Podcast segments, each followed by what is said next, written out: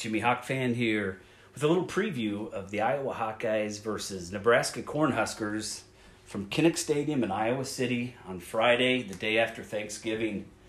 And I always love this game.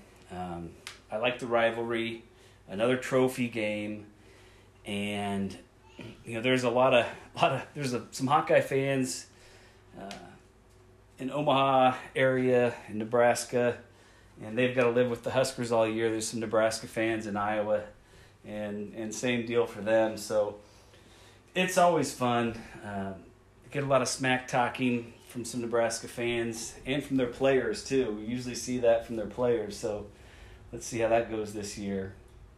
But if you think about Nebraska, this is a team that everybody keeps thinking Frost, Scott Frost is going to turn around and and win at a really high level, and he still may. But they started out the year going to Ohio State, and they didn't look too bad in the first half, or you know, for part of the first half, and ended up getting blown out fifty-two to seventeen.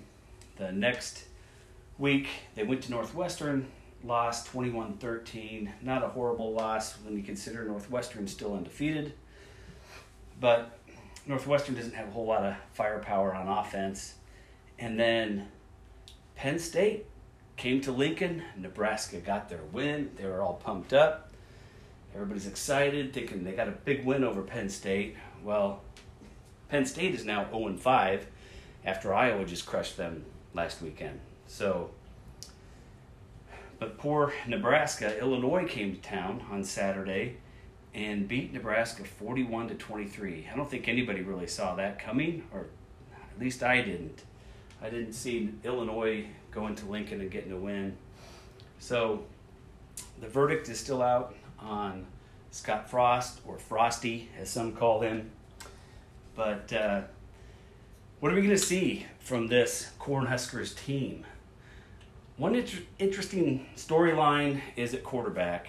Adrian Martinez has been their longtime quarterback. I think he started about three years. And now they've gone to Luke McCaffrey the last couple of games. And Luke McCaffrey sure has the bloodline with his dad, NFL wide receiver, his brother, who's a heck of a running back in the NFL. And Luke McCaffrey's more of a runner than a passer, too. He's actually passing at a pretty good clip this year, almost 65%, but one TD compared to five interceptions. That is not good at all. Now, running the ball, he has 325 yards now in four games, and and he was used kind of as a utility guy there for a while rather than quarterback, but averaging almost six yards of carry, three touchdowns on the ground. The second second leading rusher is Adrian Martinez, the other quarterback, and he has 187 yards, averaging just shy of seven yards of carry with a touchdown. And then third leading rusher is a wide receiver, their good their best wide receiver, Wan'Dale Robinson, and so, uh, where are the Nebraska running backs that you're used to seeing in the past? That you know, four, five, four and five star guys that that are ripping through the holes. So that's really interesting to see. Again, receiving, Wan'Dale Robinson is the guy to look for. Uh, Austin Allen, the tight end, has some pretty good numbers uh, through through four games. But there's also two guys with Iowa ties in that receiving corps. One is Oliver Martin, the Iowa City kid who went to Michigan, transferred to Iowa, transferred to Nebraska, and he had two catches last week. So he has two catches as a Cornhusker so far. And the other one is Cade Warner. Now, Cade Warner is Kurt Warner's son, the great quarterback. He, you know, played at UNI in in college and was just such a great story with what he did in the NFL and NFL MVP, uh, Super Bowl MVP. So a couple guys with Iowa ties. That's going to be kind of interesting to see. Now on defense, uh, Nebraska has not been stellar again this year on defense, and start with passing defense. They are giving up about 65% uh, to opposing passers. So that's not very good. I mean, that's a high percentage. That's what opposing teams are, are looking to do. They're giving up about 225 yards per game. Uh, not a whole lot of not a whole lot of touchdowns. They've only given up five touchdowns this year, and they've had three interceptions. So so that's pretty decent. But rushing, and this is what gets me excited, especially with Iowa's team, they're giving up almost five yards of carry, and you know maybe other than Ohio State, I don't know that they've had a team with a rushing attack like Iowa. So so that's exciting. They've given up 11 touchdowns rushing in just four games. And again, they're they're giving up almost 225 yards per game. So in this game on Friday, I think Iowa's defense is going to be pretty dominant. Uh, our defensive line, I've been so imp- impressed with those guys. Uh, the linebackers keep getting better, getting Jack Campbell in the mix. Nick Niemann, senior year, is really rising up.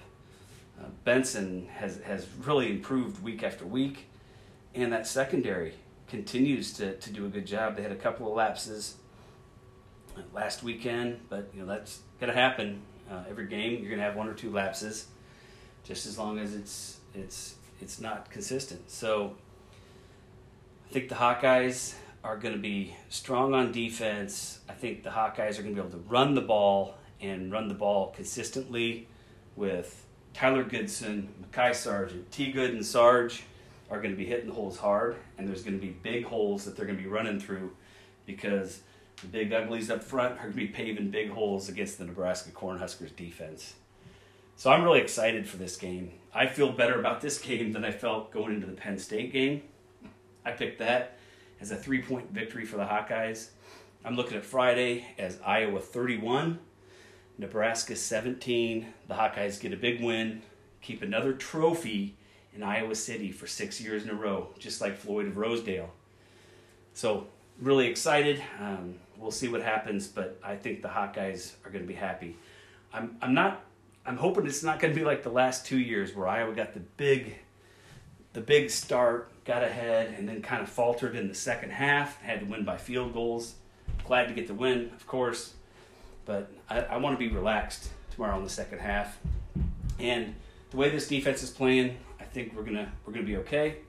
And the last few weeks, the Hawkeyes have been looking way better on offense in the second half too. So that's been that's been really good to see. Now, finally, basketball is getting started, and the Hawkeyes play tomorrow. Uh, well, tomorrow they play on Wednesday, the day before Thanksgiving, three o'clock p three o'clock p.m. Central Time on the Big Ten Network. So that is so exciting. North Carolina Central. Then on Friday, we have a double header. It's football, and then we have Southern University at four o'clock p.m. So that's going to be so much fun having having football and basketball this holiday weekend. And then, man, you look at that schedule and you see the games coming with North Carolina, Iowa State, uh, Gonzaga, it, and then the Big Ten season is going to start here in about three weeks. So, really excited for basketball. Do want to do uh, want to send some condolences to Jack Nunge and his family. Really sorry to hear about the passing of his father, and uh, it's good to see Fran is you know giving him as much time as he needs. I know he has a great support system there, but uh, was really disappointed to see that and the Hawkeye basketball team. I'm really looking forward to see them play this year. So we'll see that tomorrow. We'll get two big wins on Friday.